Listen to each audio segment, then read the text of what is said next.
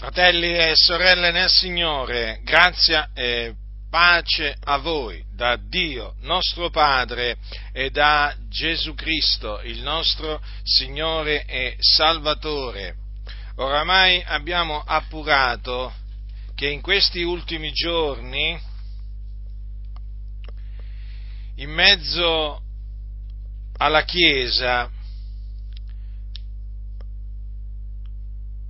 molti prendono piacere a contrastare la verità in maniera spudorata, sfacciata.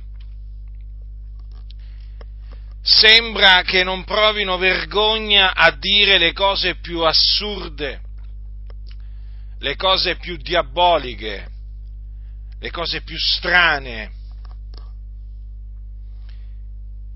Pare che ci sia una corsa a, a, chi, a chi contrasta di più la parola di Dio. Eh, comunque c'è sicuramente un'opera eh, satanica in corso che sto notando sta aumentando. Naturalmente, parallelamente alla diffusione della parola di Dio, si capisce che c'è una, una rabbia, una furia da parte di coloro che vedono la parola di Dio diffondersi e questa furia si manifesta appunto con il volere contrastare a tutti i costi quello che dice la parola di Dio.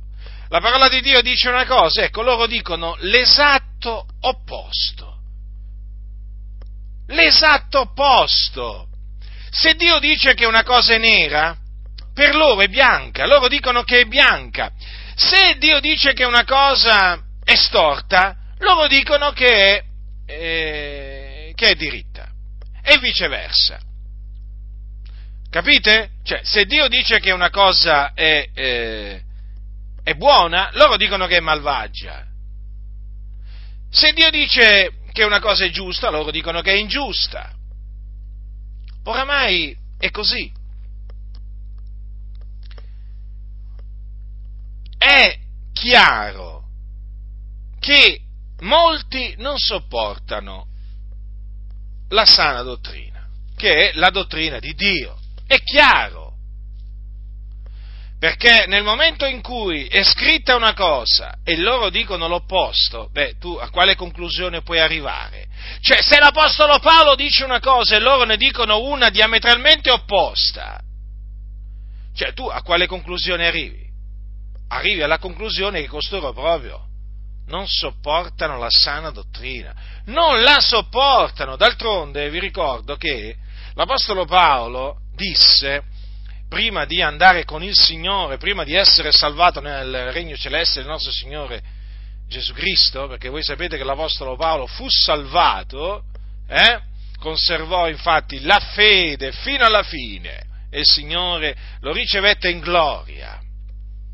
L'Apostolo Paolo, nell'ultima epistola che scrisse, che la scrisse a Timoteo, o comunque nella seconda epistola, che Paolo scrisse a Timoteo mentre era in carcere, gli disse questo, io te ne scongiuro, nel cospetto di Dio e di Cristo Gesù che ha da giudicare i vivi e i morti e per la sua apparizione e per il suo regno, predica la parola.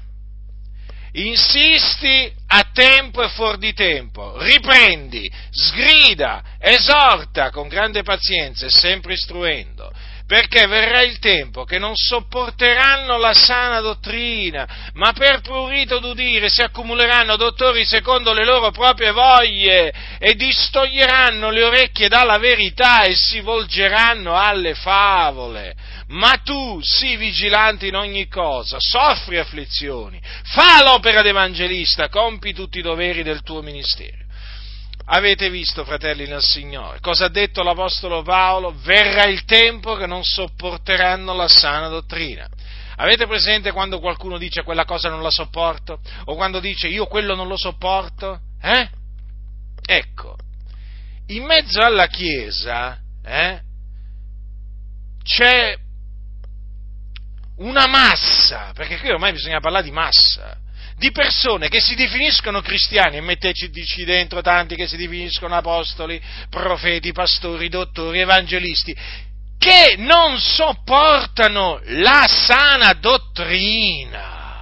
Pensate che costoro, appena sentono l'espressione sana dottrina, cambiano in faccia il colore, cambiano di colore, cambiano di umore, insomma cambiano, si trasformano, avviene una metamorfosi facciale, umorale, sentimentale, insomma avviene qualcosa di tremendo. Pare che questa parola sana dottrina eh, sia il loro incubo? Beh, pare, in effetti è diventato il loro incubo.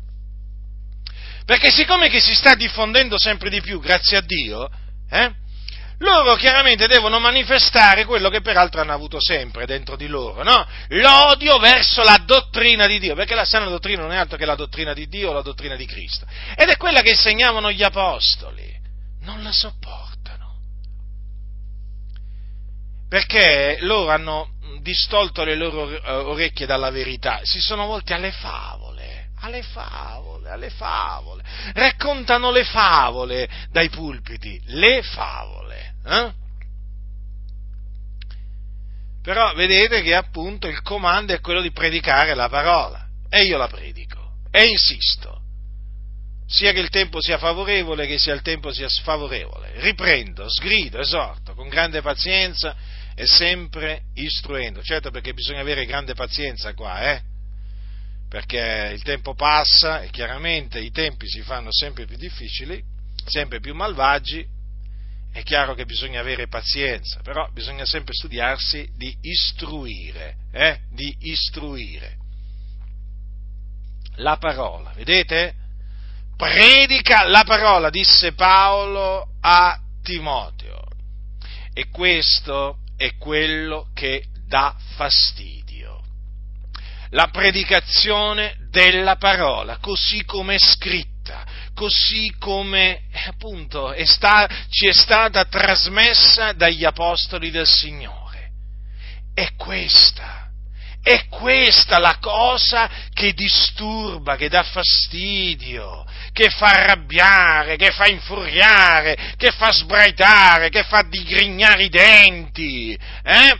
che gli fa saltare il sangue al cervello, gli fa andare il sangue al cervello a questi qua. La predicazione della parola. Se io predicassi le favole, ma questi qua proprio ma questi qua non gli farebbe nessun effetto. Predico la parola, eh? E naturalmente con me tutti quelli che predicano la parola, allora la predicazione della parola dà fastidio, dà fastidio, perché la parola è di Dio, capite? La parola è di Dio, non è la nostra parola, è la parola di Dio.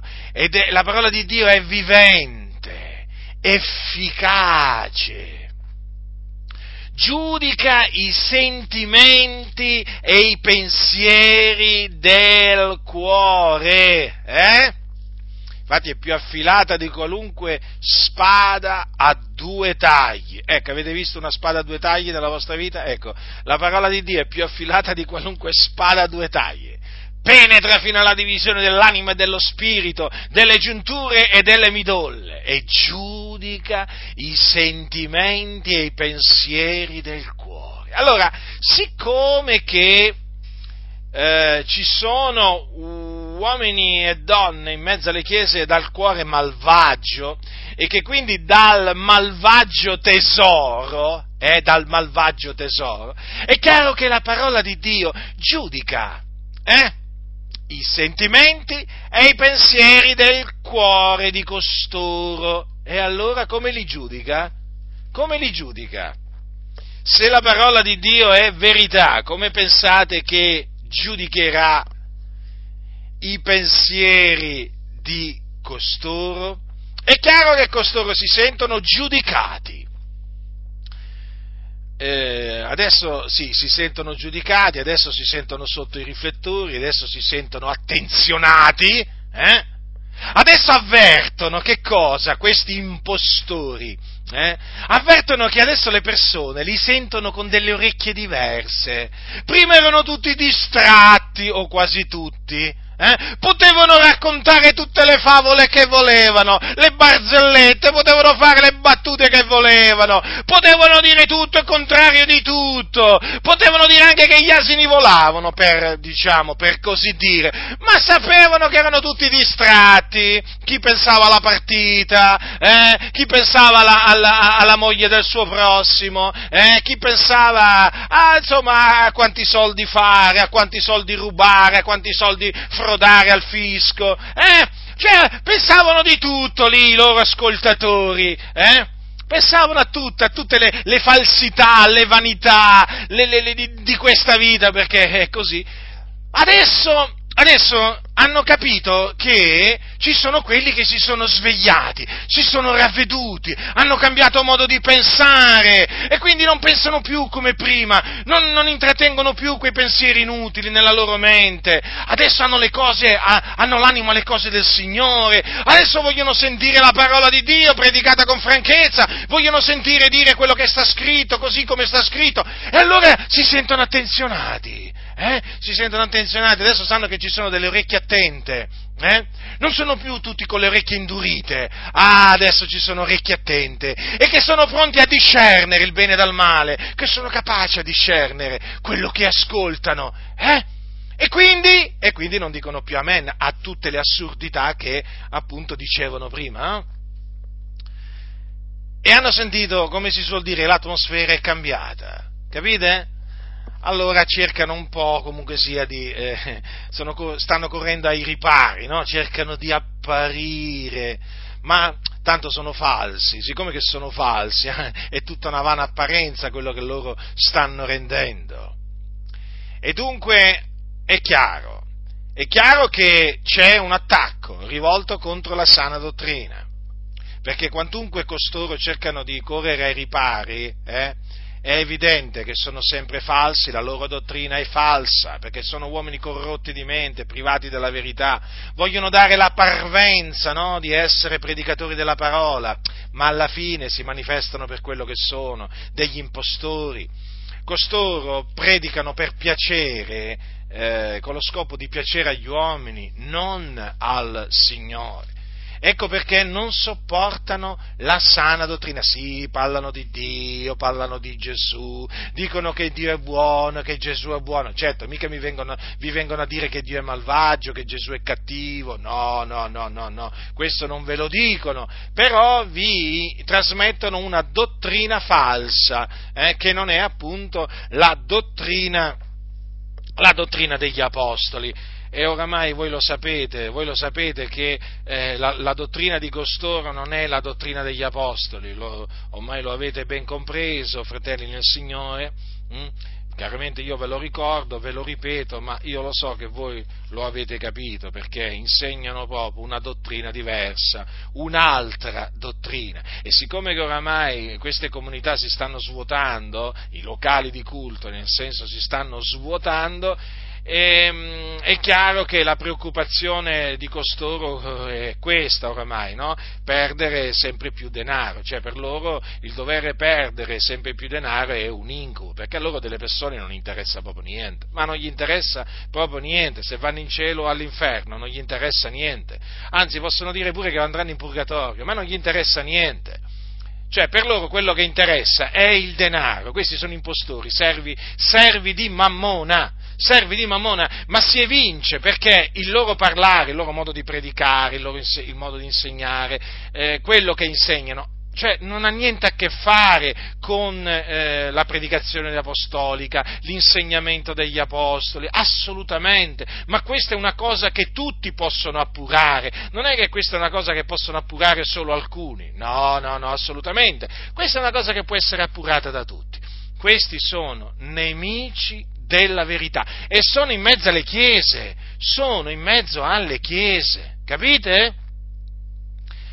E dunque costoro non sopportano, non sopportano la sana dottrina e quindi vogliono piacere, compiacere agli uomini, eh, proprio per questo eh, eh, appunto non la sopportano perché avendo l'animo di piacere agli uomini, e allora devono rigettare la sana dottrina, perché eh, se cominciassero a insegnare la sana dottrina, loro sanno, se, eh, se, se cominciassero a, a, insegnare la dottrina degli apostoli, che eh, naturalmente andrebbero incontro a persecuzioni, eh, oltraggi, offese di vario genere. Siccome che costoro non vogliono eh, essere vituperati, perseguitati a cagione della parola, a cagione della dottrina di Dio, allora naturalmente si sono creati una loro dottrina fatta di favole, eh, di barzellette, di battute, no, cioè di queste cose qui vane, e quindi chiaramente la loro predicazione è una predicazione eh, pomposa ma vacua vuota, vuota, non trasmette niente.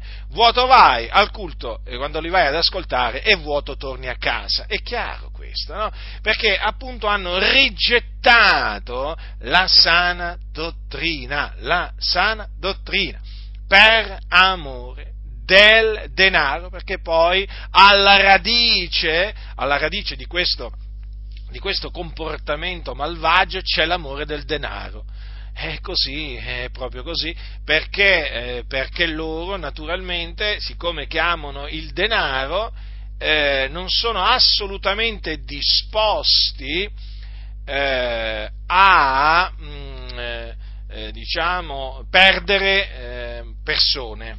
Capite? Voi lo sapete che Gesù non si tirò mai indietro dall'annunziare eh, tutto quello che il Padre gli aveva comandato di dire. A Gesù non interessò mai eh, se i suoi seguaci erano tanti o pochi. Lo sapete questo? Questo alcuni lo hanno dimenticato. Allora è bene ricordarlo. Un giorno la scrittura dice che molti dei suoi discepoli, udite, udite che lebbero, cioè alcune delle parole sue, dissero questo parlare è duro, chi lo può ascoltare? Ma Gesù, conoscendo in se stesso che i suoi discepoli mormoravano di ciò, disse loro, questo vi scandalizza? E che sarebbe se vedeste il figlio dell'uomo ascendere dove era prima? È lo spirito quello che vivifica, la carne non giova nulla. Le parole che vi ho detto sono spirito e vita, ma fra voi ve ne sono alcuni che non credono, poiché Gesù sapeva fin da principio chi erano quelli che non credevano e chi era colui che lo tradirebbe. E diceva, per questo vi ho detto che ognuno può venire a me se non, che, se non gli è dato dal Padre. Da allora molti dei suoi discepoli si ritrassero indietro e non andavano più con lui. Perciò Gesù disse ai dodici, non ve ne volete andare anche voi? Simon Pietro gli rispose, Signore, a chi ce ne andremmo noi?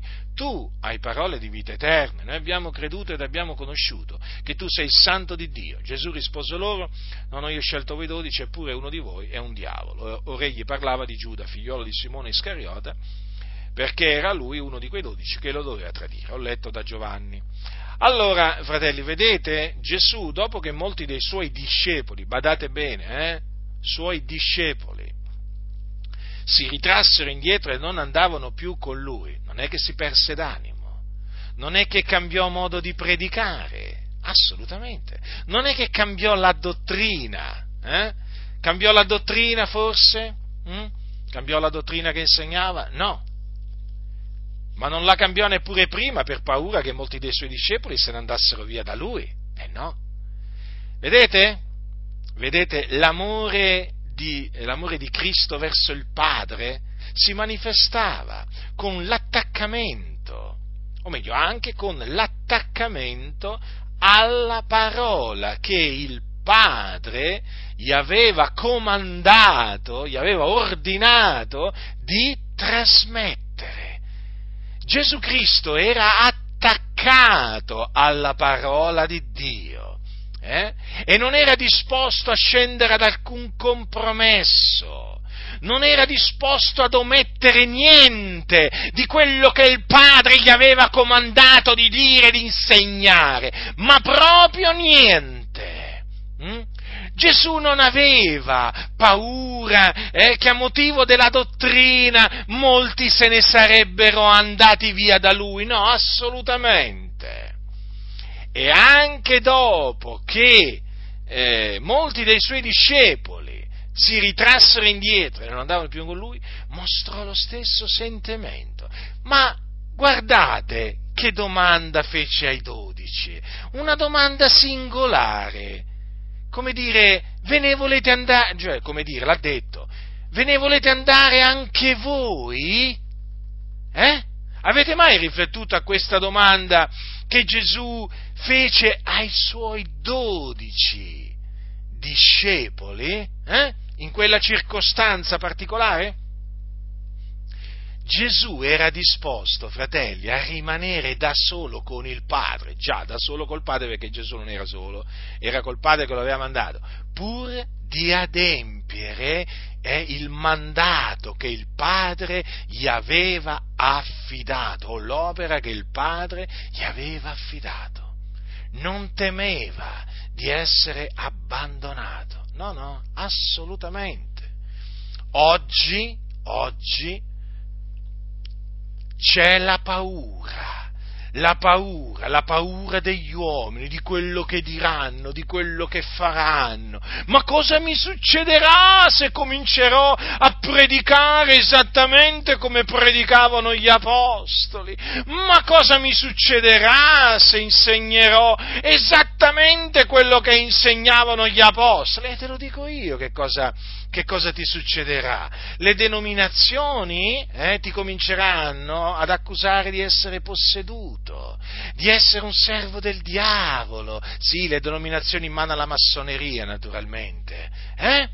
Sì, diranno che sei un eretico, diranno non ascoltatelo, è pericolosissimo, è portatore di divisione nel corpo di Cristo. Diranno questo.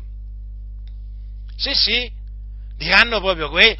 Diranno che ti mancherà qualche rotella nel cervello, diranno che hai qualche problema, anche grosso, mentale. Ti diranno che hai bisogno di farti fare un bel esame presso un bravo specialista, eh, mica uno qualsiasi, uno bravo, eh, cercatene uno bravo di specialista, eh? Qualche psicologo, qualche psichiatra di fama nazionale, insomma, fatti controllare perché veramente qua c'è qualcosa che non va col tuo cervello. D'altronde oggi nella Chiesa c'è la cosiddetta psicologia cristiana, la psichiatria cristiana, perché è entrato di tutto, oramai è entrato di tutto nella Chiesa. E quindi sapete ci sono psicologi, ci sono psichiatri, capite? E allora questi psicologi e questi psichiatri, savi secondo il mondo, appena sentono predicare uno come me dicono quello è matto. Ma quello è matto, ma da dove è saltato fuori? Eh? Vi ricordate Giovanni Battista che stette nei deserti eh? fino a un certo periodo? Eh? Vi ricordate di Giovanni Battista cosa diceva? No, ricordiamo e ricordiamo pure questo, fratelli nel Signore, perché qua bisogna ricordare ciò che è passato, bisogna andare alle cose come erano dal principio. E voi sapete che Giovanni Battista stette per eh, diverso tempo nei deserti, eh? fino al giorno naturalmente che si doveva manifestare, manifestare ad, eh, ad, ad, ad Israele. Poi quando la parola di Dio fu diretta, allora dice egli andò per tutta la contrada d'intorno al Giordano predicando un battesimo di, di ravvedimento per la remissione dei peccati. Eh? E allora vedete, fratelli nel Signore, le cose, eh, le cose stanno così, che oggi oramai predicare, eh, predicare la verità, eh, e la parola di Dio è verità, significa, ma veramente, significa farsi tanti nemici in mezzo alle chiese. Ecco dunque che cosa, eh? che cosa succederà. La Bibbia dice di Giovanni Battista, stette nei deserti fino al giorno in cui doveva manifestarsi ad Israele. Vi rendete conto dove stette Giovanni Battista? Poi un giorno si è manifestata ad Israele. E cosa hanno detto di Giovanni Battista? Ma vi ricordate che cosa dicevano di Giovanni Battista? Mm? Dicevano questo, eh, eppure era un uomo ripieno di Spirito Santo fin dal seno di sua madre, eh, eh, dissero ha un demonio. Vi rendete conto? Dicevano di Giovanni il battezzatore che aveva un demonio, eppure era ripieno di Spirito Santo, eppure predicava la parola di Dio. Infatti, infatti è scritto, è scritto eh, come appunto ho letto prima, che eh, la parola di Dio fu, fu, diretta a Giovanni, figliolo di Zaccaria, nel deserto. Eh? Allora, quando ehm, poi gli fu rivolta la parola di Dio, lui andò, cominciò a predicare. Allora lui predicava la parola di Dio. Qui c'è scritto così, eh? Allora, capitolo 3 di Luca, or nell'anno decimoquinto dell'impero di Tiberio Cesare, essendo Ponzio Pilato governatore della Giudea ed Erode eh, tetrarca della Galilea, e Filippo suo fratello tetrarca dell'Iturea e della Traconitide, e Lisania, tetrarca della Bilene, sotto i sommi sacerdoti Anna e Caiafa, la parola di Dio fu diretta a Giovanni, figliolo di Zaccaria, nel deserto. Eh? Ed egli andò per tutta la contrada d'intorno al Giordano predicando un battesimo di ravvedimento per la remissione dei peccati. Allora è chiaro che Giovanni Battista predicava dunque la parola di Dio per ordine di Dio, eppure dissero ha un demonio. Ha un demonio. Praticamente lo, lo, lo, lo consideravano un posseduto, un posseduto. Allora oggi, siccome che le comunità, i posseduti li mandano, li mandano dagli psichiatri o dagli psicologi, allora quando sentono predicare, eh, diciamo, mh, la parola di Dio, ecco che chi predica la parola di Dio viene da costoro eh, appunto etichettato più o meno un, un posseduto, uno che ha veramente dei grossi, grossi problemi spirituali, mentali e così via. Quindi è bene che si faccia controllare, hm? controllare naturalmente anche curare, eh? mica solo controllare, anche curare, perché c'ha bisogno proprio di una, di una, di una, cura forte, capite? Allora è questo che succede, eh? vuoi saperlo? E te l'ho detto, ecco, questo è quello che succede a chi predica la parola di Dio. Allora molti non sono disposti a soffrire per la parola, non vogliono soffrire per la parola, non gli interessa niente. La Bibbia per costoro è un libro come tanti altri, capite? È un libro come tanti altri, quello che insegnavano gli apostoli erano opinioni degli apostoli, capite? Erano punti di vista degli apostoli. Paolo la pensava così, Pietro la pensava cos'aggia, eh, Giovanni così, capite? Ormai mm, le, le, le, quello che insegnavano insegnavano gli apostoli viene fatto passare per una sorta di eh, loro cristianesimo, ecco, questo era il loro cristianesimo, eh? quindi loro la vedevano così, cioè non viene presentata la, la, dottrina degli apostoli come la dottrina di Dio, la parola di Dio, anche perché se, se la presentassero così eh, dovrebbero escludere naturalmente quelli che vanno contro, capite? La dottrina degli apostoli insegna un'altra dottrina e quindi predicherebbero una dottrina esclusivista e quindi comincerebbero a essere accusati di, eh, con frasi come che te pensi di avere tu tutta la verità, loro non ti vogliono, non vogliono che si dica questo di loro, capito? Perché loro vogliono stare, vogliono stare in pace con tutti, vogliono essere amici di tutti, tranne di noi, ma di tutti vogliono stare amici questi, oh, di tutti, pure amici del diavolo vogliono stare. Amici del diavolo. Sì, sì, sì non amici nostri, perché se volessero essere amici nostri si ravvederebbero, eh? ma più che amici nostri, amici di Dio, si ravvederebbero, si convertirebbero e tornerebbero alla parola di Dio, invece no, loro vogliono essere amici del mondo, vogliono essere amici del diavolo, del principe di questo mondo, perché chi vuole essere poi peraltro amico del mondo, alla fine vuole essere amico del principe di questo mondo, e quindi loro non gli passa per la testa di mettersi a predicare la parola di Dio, perché questo significherebbe persecuzioni, oltraggi, vituperi, discriminazioni, sarebbero cacciati, perderebbero il, lo stipendio della denominazione. Eh, cosa succederebbe? Persecuzione, motivo della parola. Che succederebbe qualcosa di nuovo a loro? No, ma loro non vogliono seguire le orme degli apostoli. Che persone sono queste? Sono persone che non valgono niente Ecco, fratelli, che cosa sono queste persone. E le denominazioni sono piene di queste persone, da dietro i pulpiti. Voi lo avvertite, appena aprono la bocca lo avvertite. Non sono uomini di Dio, non sono servi di Dio, eh? Sono servi di Mammona. Sì, sì, sono servi di Mammona. Ecco perché dunque non sopportano la sana dottrina. Allora veniamo alla confutazione, la veniamo alla confutazione di questa sera. Praticamente la, la, la falsa dottrina che voglio confutare, che ho deciso di confutare, è questa. Allora, secondo questa, la, la falsa dottrina è questa.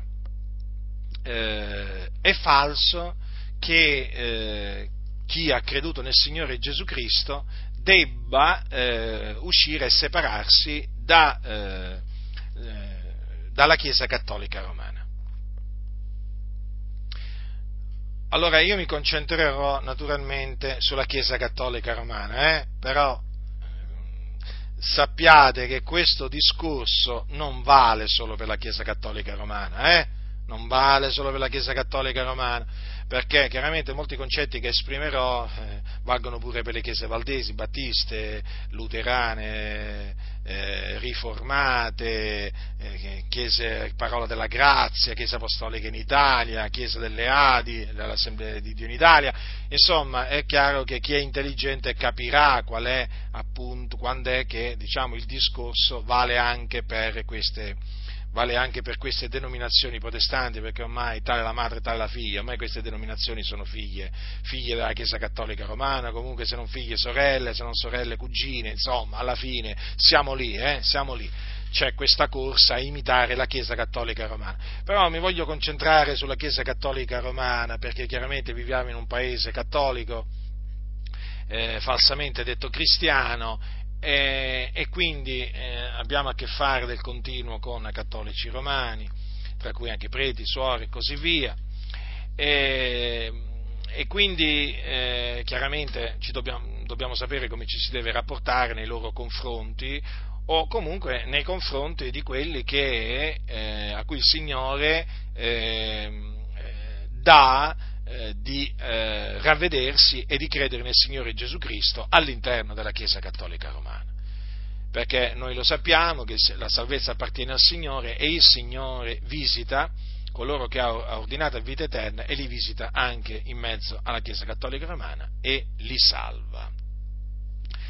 Li salva, li fa nascere di nuovo, li rigenera li fa diventare suoi figlioli. Quindi è chiaro che noi dobbiamo sapere, noi che appunto non facciamo parte della Chiesa Cattolica Romana, perché noi siamo eh, membri della Chiesa di Dio, eh, che è in Cristo Gesù, allora noi chiaramente dobbiamo sapere quello che devono fare questi nostri fratelli, nel senso coloro che veramente si sono ravveduti e hanno creduto. Eh, per esempio, eh, siccome che io ricevo telefonate, telefonate per esempio anche da parte di persone Signore, a cui il Signore ha dato di ravvedersi e di credere eh, nel Signore Gesù in seno alla Chiesa Cattolica e eh, mi dicono cosa devono fare e chiaramente io gli rispondo in base a quello che dice la parola, la parola del Signore. Eh? Allora, eh, c'è questa falsa dottrina che dice no, è perché tu gli devi dire eh, tu non gli devi dire a costoro di, eh, di, abbandonare la Chiesa Cattolica Romana, no, gli puoi tranquillamente dire di rimanere in mezzo alla Chiesa Cattolica Romana eh, perché loro possono servire il Signore, fare la volontà di Dio, eh, attenersi alla dottrina di Dio anche in mezzo alla Chiesa Cattolica Romana eh, sì, ti dicono è vero, ci sono alcune differenze dottrinali eh, tra loro e noi, però sai, alla fine si può, si può rimanere nella Chiesa cattolica romana. Eh, quindi questa è una falsa dottrina, questa è una falsa dottrina proprio, perché eh, la parola di Dio a tale riguardo dice un'altra cosa. E adesso vediamo che cosa dice la parola, la parola del Signore, eh? perché questo è quello che appunto devono fare coloro che appunto vengono salvati dal Signore eh, nella Chiesa Cattolica Romana, poi che vengano salvati mentre eh, sono praticanti o non lo sono più da tempo, insomma io sto parlando di cattolici romani, cercate di, di capirmi, cioè quando un, un cattolico romano eh, si ravvede e crede nel Signore Gesù Cristo, che deve fare e che, che, gli dobbiamo dire? Qual è l'esortazione che gli dobbiamo rivolgere? Allora questi impostori dicono no, loro possono, possono rimanere lì. Per esempio Billy Graham, uno di questi, dice che appunto se uno ha creduto nel Signore Gesù può tranquillamente continuare a, un cattolico se ha creduto nel Signore Gesù, può continuare a frequentare la parrocchia. Infatti, camp- quando lui teneva le campagne evangelistiche, sono, le, chiama- le chiamano così là in America, lui praticamente eh, ai consiglieri, che, er, che, che, erano quelli, che sono quelli che in queste riunioni, no, negli stadi, poi alla fine della predicazione, dopo che viene fatto l'appello, la chiamata all'altare, che voi sapete non è biblica, eh, eh, una volta che vengono davanti delle persone, e allora poi eh, gli viene detto dove andare. No? E praticamente se uno è cattolico, questo veniva fatto dire da Billy Graham, quindi per ordine suo veniva detto dai consiglieri che se uno era cattolico doveva tornare alla parrocchia, eh, capite? Alla parrocchia. E purtroppo questa, questa falsa dottrina è molto diffusa, perché? Perché viviamo in un periodo eh, in cui l'ecumenismo oramai la fa da padrona, L'ecumenismo voi sapete che è quel movimento, quel movimento nato negli anni 60, eh, eh, sotto la spinta della massoneria, praticamente nato dentro le logge massoniche, e che tende a riunire eh, cattolici ed evangelici. Eh, il, il, diciamo che il, eh, la, svolta, la svolta per quanto riguarda il movimento ecumenico è avvenuta col Concilio Vaticano II che fu indetto da Giovanni XXIII, eh, che era eh, massone, massone. E questo concilio, il concilio Vaticano II, fu proseguito poi da Paolo VI, che era anche lui massone, si sono passati il testimone, no? un po' come avviene nelle denominazioni evangeliche, no? eh, che un presidente massone poi passa il testimone, chiamiamolo così, eh? o meglio, a squadra il compasso sarebbe meglio dire, eh? al, eh, o qualcosa del genere, al, a, a, quello successivo. No? I massoni si passano si passano l'incarico praticamente. E ecco, questo il Concilio Vaticano II ha dato una svolta epocale nella Chiesa Cattolica Romana in merito all'ecumenismo. Infatti, per la prima volta la Chiesa Cattolica Romana si aprì all'ecumenismo e al dialogo interreligioso. Dialogo interreligioso, naturalmente, che significa dialogo con i musulmani e gli ebrei in particolare, ma anche con i membri di altre, di altre religioni. Allora, la massoneria sta dietro il Concilio Vaticano II, perché non solo Giovanni XXIII poi è stato appurato che era massone, ma anche diversi prelati, alti prelati, prelati que- che parteciparono al Concilio Vaticano II erano massoni appartenenti alla massoneria, che è un'istituzione satanica eh, dove viene adorato e servito Satana, che loro chiamano i massoni grande architetto dell'universo, che si propone questa, questa istituzione di distruggere la Chiesa. Praticamente la massoneria è l'antichiesa. Ecco, l'antichiesa. L'antichiesa, proprio così. Eh, proprio la massoneria combatte contro il cristianesimo, lo vuole distruggere, annientare e sostituirlo con un finto cristianesimo. Allora, l'ecumenismo eh, quindi è partito e sta avanzando, e sta avanzando a, grosse, a grossi passi, eh? avete visto che, voglio dire, si sta diffondendo sempre di più, anche in ambito, anche in ambito pentecostale, perché fino a eh, diciamo, alcuni decenni fa diciamo che eh, si parlava di ecumenismo soprattutto tra Chiesa Cattolica Romana e Chiese protestanti storiche, come i Valdesi e così via.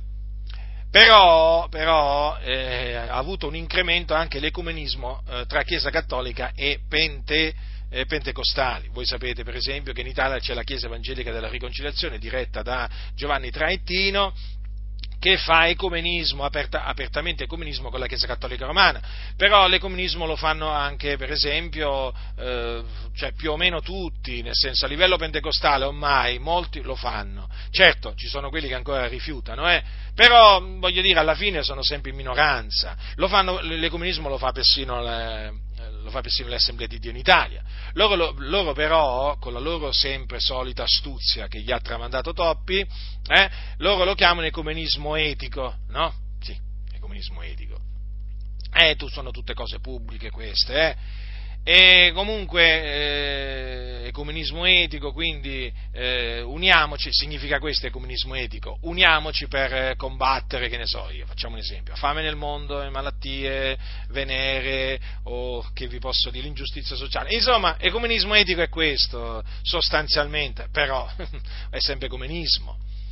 E quindi ehm, perché loro vogliono far credere nelle Adi no, che non fanno l'ecumenismo di Trettino, ma no, ma fanno lo stesso, lo stesso ecumenismo di Trettino.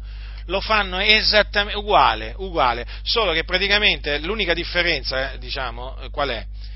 Che ehm, non lo fanno così sfacciatamente, lo fanno di nascosto, ma lo fanno, lo fanno ormai è appurato, ci sono pastori che durante la settimana per l'unità dei cristiani, pastori dell'Assemblea di Dio in Italia, che vanno nelle parrocchie o al convento di qualche monastero, eh, dove vanno a pregare, vanno a fare la meditazione con, eh, con, con, eh, con i cattolici romani, quindi è tutto, è tutto documentato, è tutto, un pastore delle Adi, quando è stato l'anno scorso, se non ricordo male, è andato là col vescovo sotto, la, sotto lì, la, dentro la, la cattedrale, ha fotografato, foto pubbliche, cioè ormai cioè, voglio dire, è una presa in giro quella delle Adi, noi non siamo ecumenici, no, mai, cioè, ma chi gli crede oramai a questi bugiardi? Perché questi proprio amano e praticano la menzogna. Se non sono ecumenici loro, chi sono ecumenici allora? Che cos'è quello se non è ecumenismo? Ipocriti, ipocriti! E poi fate pure i comunicati stampa assieme all'Alleanza Evangelica Nazionale, eh? italiana eh? I comunicati di che cosa? È prendere distanze da, da, da, Traitino. L'unica differenza è che voi non lo fate sfacciatamente come lo fa Traitino, eh? che ancora, ancora, non fate le processioni con le croci eh? assieme, assieme ai cattolici romani, ma arriverà il giorno che farete pure quelle, farete pure quelle, farete pure quelle. Eh? Ancora il vostro presidente non ha incontrato Francesco, eh? ma a suo tempo, a suo tempo ci sarà pure l'incontro tra il presidente delle Adi e il, pa, il cosiddetto Papa, ma figuriamoci, già ci sono incontri privati, fraterni, amichevoli, tra pastori, monaci, e preti, figuratevi qual è il problema, è, un, è semplicemente una questione di tempo, è una questione di tempo, di tempo, ricordatevi quello che vi sto dicendo, eh? è una questione solo di tempo. Allora, l'ecumenismo, essendoci questo sentimento ecumenico, questo movimento ecumenico che si va sempre più diffondendo, è chiaro, è chiaro che eh, si tende a rapportarsi nei confronti dei cattolici romani in una maniera, diciamo, fraterna, no? a trattarli come se fossero dei fratelli. Quindi, se un cattolico dice, sai, io ho creduto nel Signore Gesù Cristo, mi sono ravveduto dei miei peccati, ho creduto nella sua morte espiatoria, nella sua resurrezione, allora ecco che da parte di questi evangelici eh, ecumenici dicono, ah, ecco, sì, sì, allora quello dice, che devo fare? Beh, continua, continua ad andare in parrocchia, qui e là, insomma, più o meno il messaggio, il messaggio messaggio è quello. Poi certo puoi venire sempre da noi, eh, ma con tutto il rispetto eh, verso la tua Chiesa, ci mancherebbe, siamo tutti fratelli, capito? Sì, c'è qualche differenza, però cosa vuoi? Eh? Guardiamo alle cose che ci uniscono, non a quelle che ci dividono, parlano in questa maniera. Eh? E quindi si tende a dire, beh, tu servi il Signore, dove sei, fratello, sorella, e, e, quindi il messaggio di Billy Graham praticamente, no? quanto danno che ha fatto quel massone di Billy Graham, quanto danno, quanto danno, siamo qui veramente a, a, a, a gridare eh, per, eh, per, con l'aiuto di Dio veramente riparare a più danni possibili che ha fatto questo uomo veramente, che ne ha fatti di danni in tutto il mondo. E qui in Italia quelli che hanno assorbito la sua malefica dottrina, eh, ecco qua, ecco qua come parlano, ecco qua come parlano, ecco cosa dicono, capite? Ecco cosa dicono, la Sacra Scrittura cosa dice, cosa dice la Sacra Scrittura? La Sacra Scrittura dice questo, è Paolo che parla ai santi di Corinto capitolo 6, secondo Corinto. Adesso vediamo un po' di smascherare questi impostori che cercano il male delle persone, veramente. Questi odiano il prossimo, io non li sopporto. Ecco, a proposito di non sopportare qualcuno, io a questi non li sopporto perché sono malvagi, sono falsi. Eh? Ma come si fa? Ma come si fa a parlare in questa maniera? Ma uno che ama il suo prossimo non può parlare così a un cattolico che si ravvede e crede nel Signore Gesù. Non gli può dire torna in parrocchia. Non glielo può dire, perché lo Spirito di Dio eh, non ti muoverà mai a dire una, ta- una menzogna, perché lo Spirito di Dio è la verità. Che cos'è verità? La parola di Dio è verità. Ecco cosa c'è scritto, dice l'Apostolo Paolo da parte di Dio ai santi di Corinto e anche a noi. Capitolo 6, non vi mettete con gli infedeli, eh, versetto 14. Non vi mettete con gli infedeli sotto un gioco che non è per voi, perché qual comunanza vegli fra la giustizia e l'iniquità? O qual comunione fra la luce e le tenebre? E quale armonia fra Cristo e Beliar? O che vedi comune tra il fedele e l'infedele? E quale accordo fra il Tempio di Dio e gli idoli? Poiché noi siamo il Tempio dell'Iddio vivente. Come disse Dio, io abiterò in mezzo a loro e camminerò fra loro e sarò loro Dio ed essi saranno mio popolo. Perciò uscite di mezzo a loro e separatevene, dice il Signore, e non toccate nulla d'immondo e io vi accoglierò e vi sarò per padre e voi mi sarete per figlioli e per figliole, dice il Signore Onnipotente. Ripeto, dice il Signore Onnipotente. Quindi è Dio che parla, fratelli nel Signore. E quindi cosa dice il Signore Onnipotente? Che è il primo e l'ultimo, l'alfa e l'omega, il principio e la fine, colui che è il creatore di tutte le cose, colui che è il nostro Salvatore. Eh? Cosa dice il Signore Onnipotente? Cosa dice? Uscite di mezzo a loro e separatevene. Ecco dunque, ecco dunque il messaggio che noi rivolgiamo a quei cattolici, ma ripeto, eh, ripeto che questo discorso vale anche eh, chiaramente per, per, per, tanti altri. Eh. Eh, allora, uscite di mezzo a loro e separatevene, dice il Signore. Uscire e separarsi uscire e separarsi, altro che rimanere, rimanere nella Chiesa Cattolica Romana, altro che rimanere, qui proprio il Signore dice il contrario di quello che dicono questi impostori, ma avete capito allora quello che vi dicevo prima? Cioè questi dicono l'opposto. Allora, ma perché il Signore comanda ai cattolici romani di uscire e separarsi. Peraltro, eh, per chi non lo sa o fa finta di non saperlo, badate bene che il Signore ha confermato queste parole anche tramite visioni e rivelazioni, eh, dando visioni, sì, sì, sì, visioni e anche sogni nel corso del tempo. Eh, a tante anime che si sono ravvedute e hanno creduto nel Signore Gesù e che erano appunto cattoliche, per esortarli a uscire e separarsi dalla Chiesa cattolica romana. Per cui vedete che il Signore poi conferma ciò che è scritto. Eh? Lo conferma, lo conferma, non solamente con segni, prodigi e opere potenti, eh? ma anche con visioni, eh? visioni, sogni, rivelazioni ma certo, perché questa che è scritta qua in questo libro è la parola di Dio, dell'Onnipotente, capite? E il Signore c'ha anche questi mezzi per confermare la sua parola. Quindi questi qua devono essere reputati bugiardi, questi qua che dicono no, potete rimanere. Allora, il punto qual è? Perché il Signore comanda di uscire e separarsi? Mm. Ma perché la Chiesa Cattolica Romana, la, la Chiesa Cattolica Romana è tenebre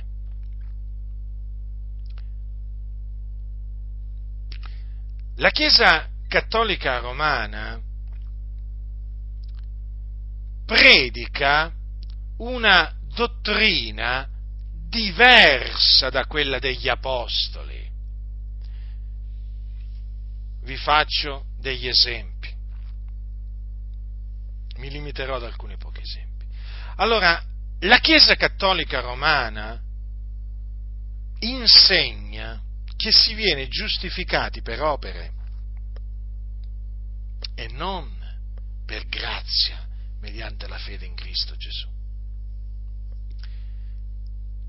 Sei sicuro? Alcuni diranno, sei sicuro? Sì, sono sicuro. Allora, la dottrina della Chiesa Cattolica Romana in, me, in merito alla giustificazione è la stessa del Concilio di Trento del XVI secolo, che fu indetto per contrastare la riforma protestante. Allora, i riformatori dicevano il giusto vivrà per fede, quindi l'uomo viene giustificato soltanto mediante la fede in Cristo Gesù e quindi per la grazia di Dio? Eh? Ecco, il Concilio di Trento disse no, non è così. E lanciò degli anatemi contro coloro che insegnavano la giustificazione per grazia mediante la fede in Cristo Gesù, mediante la sola fede in Cristo Gesù. Anatemi che sussistono tuttora eh, contro di noi. Ennesima dimostrazione, appunto, che la dottrina della Chiesa Cattolica Romana in merito alla giustificazione non è cambiata. Allora, la Chiesa Cattolica Romana insegna una dottrina, eh? noi, che siamo da Dio, insegniamo appunto la dottrina di Dio, ma loro insegnano un'altra dottrina. La dottrina di Dio dice che il giusto vivrà per la sua fede. Per la sua fede. Dunque, che cosa insegna sostanzialmente la Chiesa cattolica romana in merito alla salvezza? Che si viene giustificati per opere, si viene salvati per opere, capite? È una dottrina diabolica. Quello che insegna la Chiesa cattolica romana è una dottrina diabolica, che non ha niente a che fare con la verità che è in Cristo Gesù. Allora qualcuno potrebbe domandarsi, ma allora come fa il Signore a salvare delle persone in mezzo alla Chiesa Cattolica? Ma perché Dio è sovrano, fratelli. Perché Dio è sovrano, capite che Dio è sovrano? Eh, Dio fa grazia a chi vuole Lui. E comunque sia, nella Chiesa Cattolica Romana la Bibbia c'è, si può leggere. Ci fu un tempo in cui non si poteva leggere, anzi non si doveva leggere.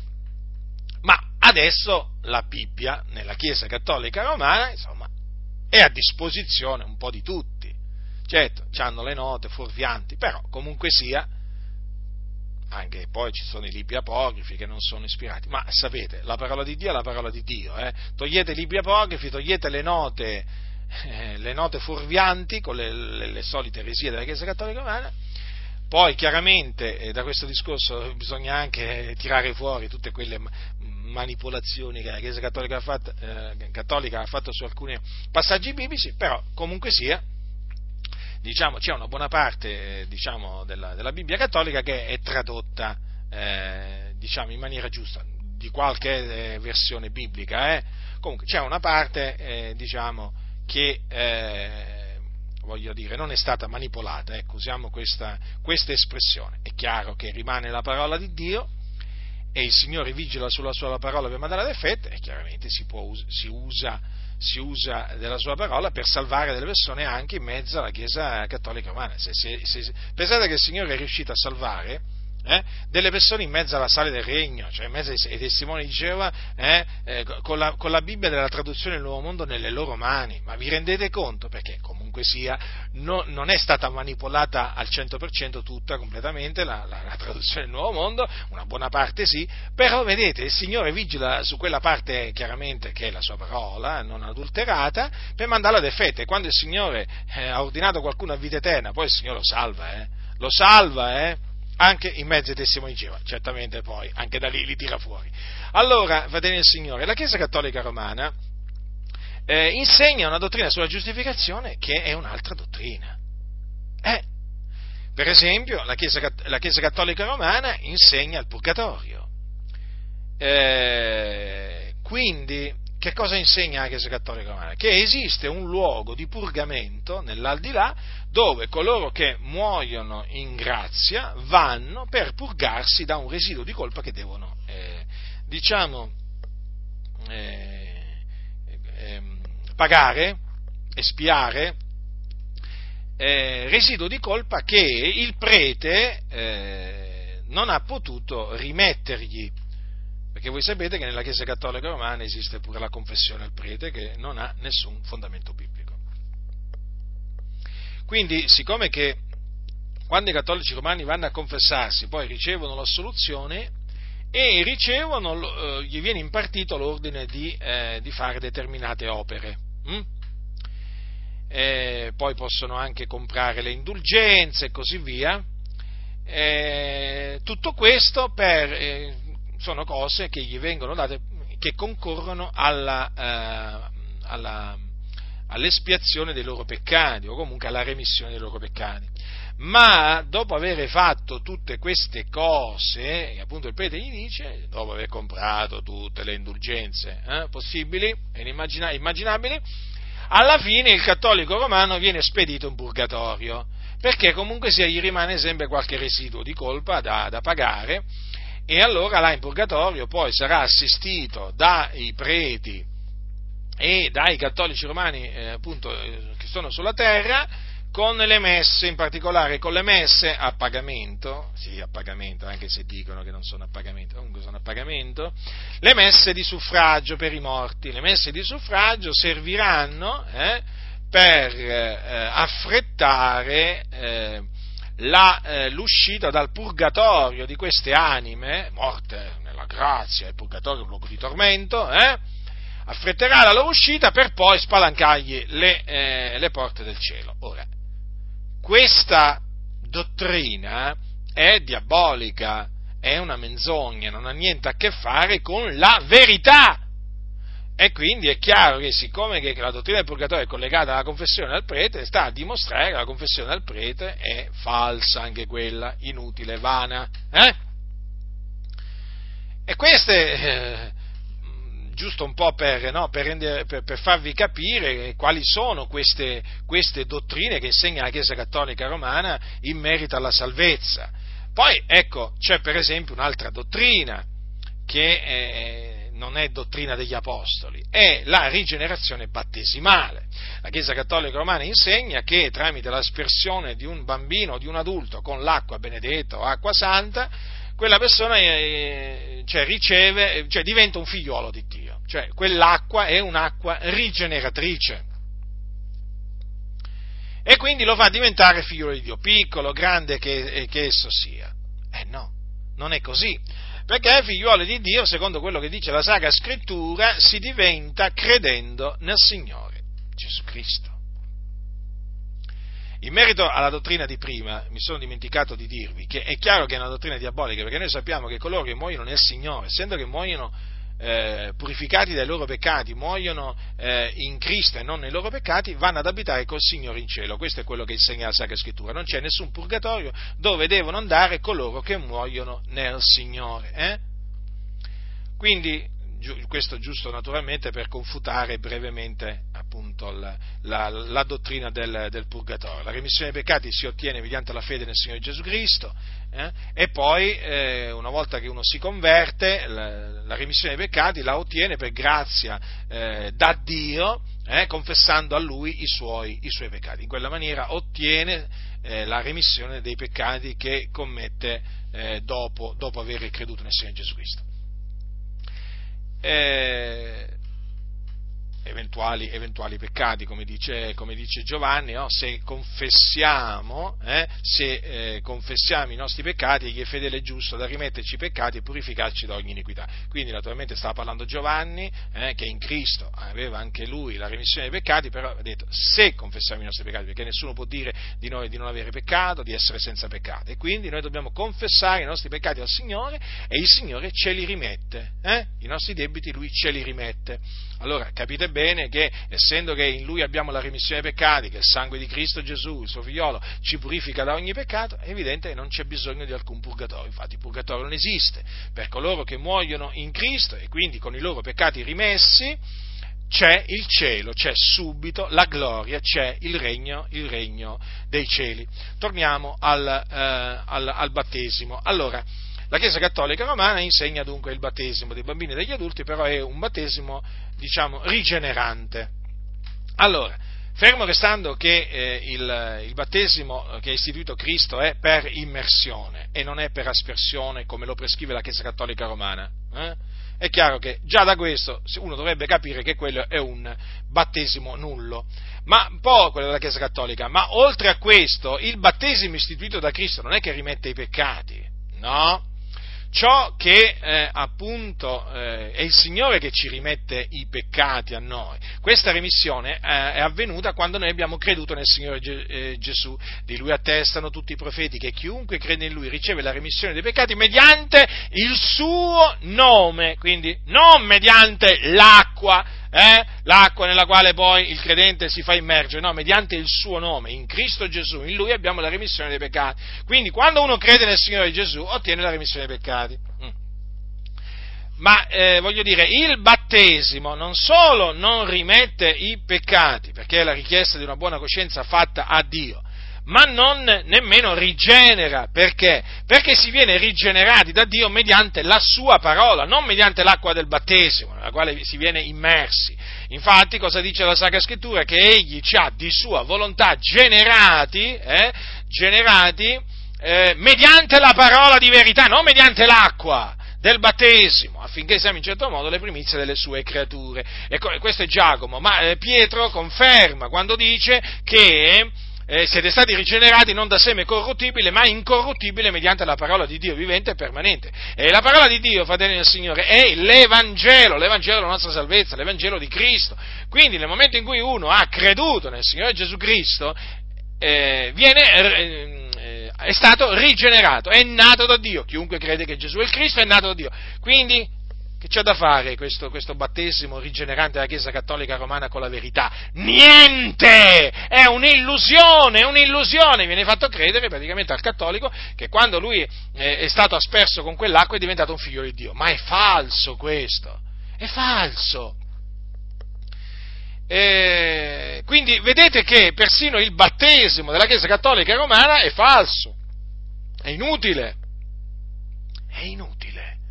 Se è falso è inutile. Allora, ditemi un po', ma come si fa a dire a uno che ha creduto nel Signore Gesù, che nella Chiesa Cattolica Romana, come si fa a dirgli rimani nella Chiesa Cattolica? Quello innanzitutto non si farà battezzare, perché è stato battezzato da piccolo, quindi rimarrà con che cosa? Eh? Con un battesimo fasullo, cioè quindi rimarrà senza, senza battesimo. Ma il Signore ha comandato di battezzare quelli che, quelli che credono. E allora? Nella Chiesa Cattolica non c'è il battesimo per immersione, eh? Non c'è. E allora bisogna dirgli di uscire. Chiaro, no? Poi, ovviamente, tutte queste cose fanno riflettere e fanno dire, eh, ma come si fa a dire una cosa del genere? Ma come si fa? Cioè, viene salvato per grazia e lo lasci in una chiesa che insegna uh, la salvezza per opere? Eh? Ha la certezza della vita eterna, di andare col Signore in cielo per la grazia di Dio e lo lasci in una chiesa dove ti insegnano che andrai in purgatorio. Ma fatemi capire. Eh, la, coscienza, eh, la, la coscienza, gli testimonierà, eh? lo spirito per mezzo della coscienza gli testimonierà che deve farsi battezzare eh, per immersione e tu gli vai a dire no, rimani nella Chiesa Cattolica Romana, a fare che cosa? Capite? Questa è la dimostrazione, questa è la dimostrazione che, pratica, che non si può dire, è vietato dire a un cattolico romano rimani nella Chiesa cattolica romana, è vietato, perché tu lo aiuti ad andare in perdizione, hai capito? Ma alcuni veramente, veramente c'è da domandarsi qua, ma in quale Gesù hanno creduto molti? Ma in quale Gesù hanno creduto molti?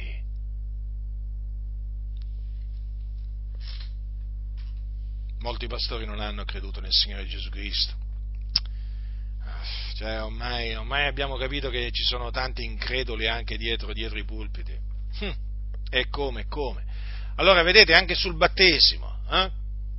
anche sul battesimo è evidente che la Chiesa Cattolica Romana ha una, ha una dottrina falsa. Falsa. Si può mai... Si, si, ma come, veramente, ma come si fa Ma come si fa? Ma vi ho, vi ho menzionato solo tre, tre dottrine, ma chiaramente poi, ma qui di dottrine false la Chiesa Cattolica Romana, ma ne ha così tante, ma ne ha così tante.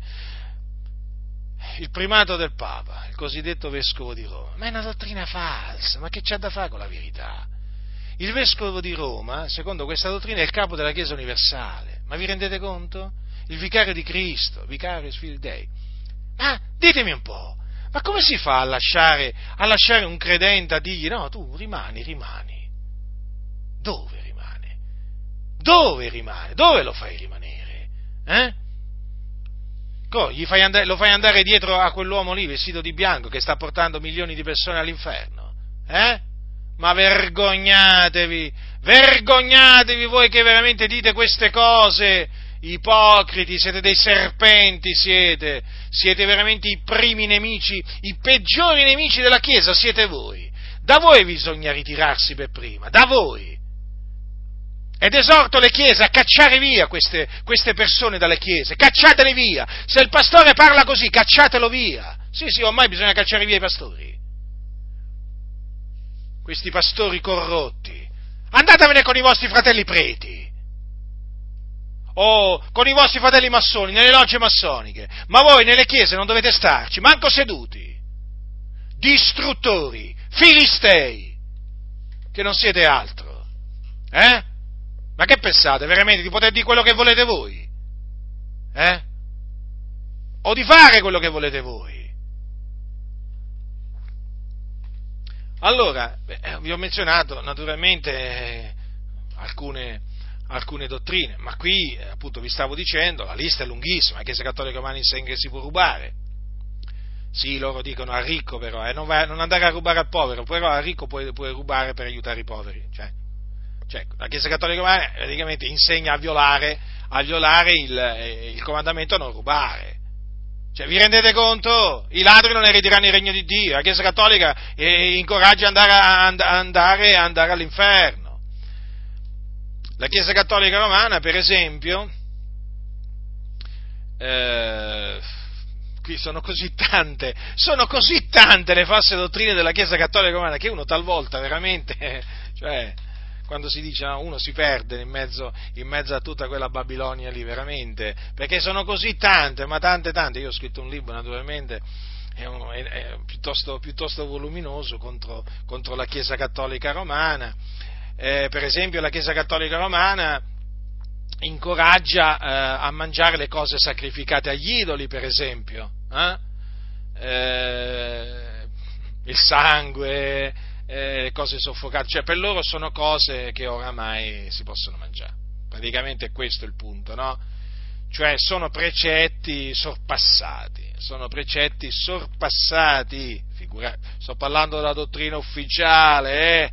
Sto parlando della dottrina ufficiale, non, non delle, di una posizione magari eh, particolare di qualche cardinale, no, no, no, no, no, no, sto parlando proprio di posizione ufficiale. La Chiesa Cattolica Romana, per esempio, insegna che si può fumare, già giusto per metterci pure dentro il fumo, sì, già, non tanto loro dicono, eh, una sigaretta però, voglio dire, una sigaretta la si può ancora fare, dai, una, due, però non esagerare, eh, col fumo, infatti voi sapete che ci sono preti che fumano, eh?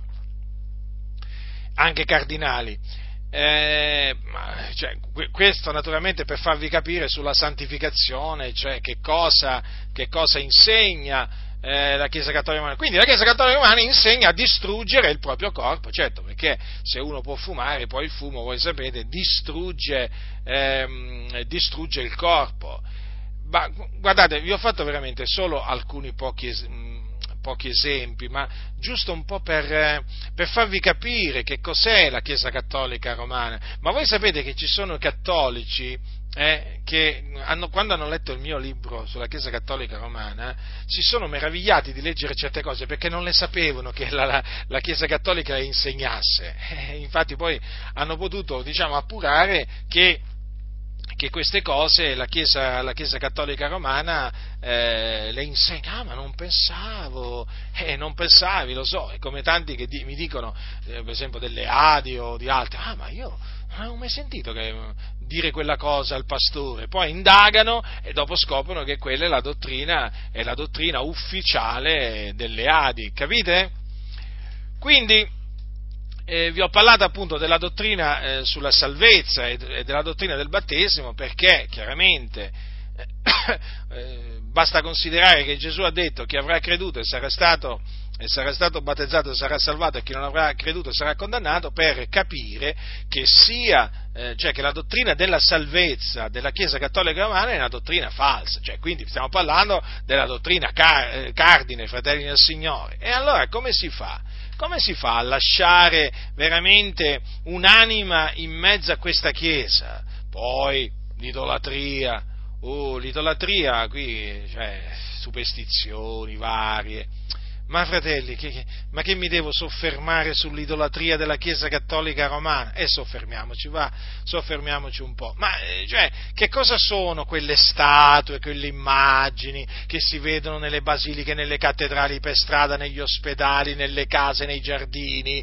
Eh, che cosa sono agli occhi di Dio? Sono idoli in abominio a Dio. E il servizio che viene reso a quegli idoli, immagino state che siano, eh, è idolatria. Gli idolatri non erediteranno il regno di Dio. Allora, che gli, che gli andiamo a dire a, a, a, questi, a, queste anime? No, continua, continua, continua a prostrarti davanti alle statue, continua, continua a prostrarti davanti alle immagini. fratelli del Signore, e che insegnano questo nella Chiesa Cattolica Romana? Ma possiamo mai dirgli noi una cosa del genere? Ma noi li odieremmo queste anime se gli dicessimo questo. Quindi, uscite e separatevi. Questo, questo bisogna dirgli, processioni, croci, candele, acque sante, acque benedette, di tutto e di più c'è nella Chiesa Cattolica Romana. C'è proprio, c'è, c'è un paganesimo veramente terribile nella Chiesa Cattolica Romana, travestito da, eh, da, cristia, da, cristianesimo, ma è paganesimo, non c'è niente a che fare con la verità, vedete? Poi dobbiamo parlare del, del um, quindi idolatria, eh? idolatria, poi il culto ai santi, preghiere, ecco, le preghiere, preghiera Maria, Ave Maria, quella la preghiera Ave Maria, no? E poi le preghiere ai cosiddetti santi, no? Sono tutte cose in abominio a Dio, quella è idolatria. Bisogna pregare il Dio Padre nel nome di Gesù Cristo, l'unico mediatore tra Dio e gli uomini è Cristo Gesù. Eh? Non è che Gesù Cristo ha bisogno di Maria e di, e di, qualche, di qualcun altro no? per intercedere presso, presso il Padre eh, per, eh, per noi. No, no, no, no, no. La sua opera di mediazione è sufficiente.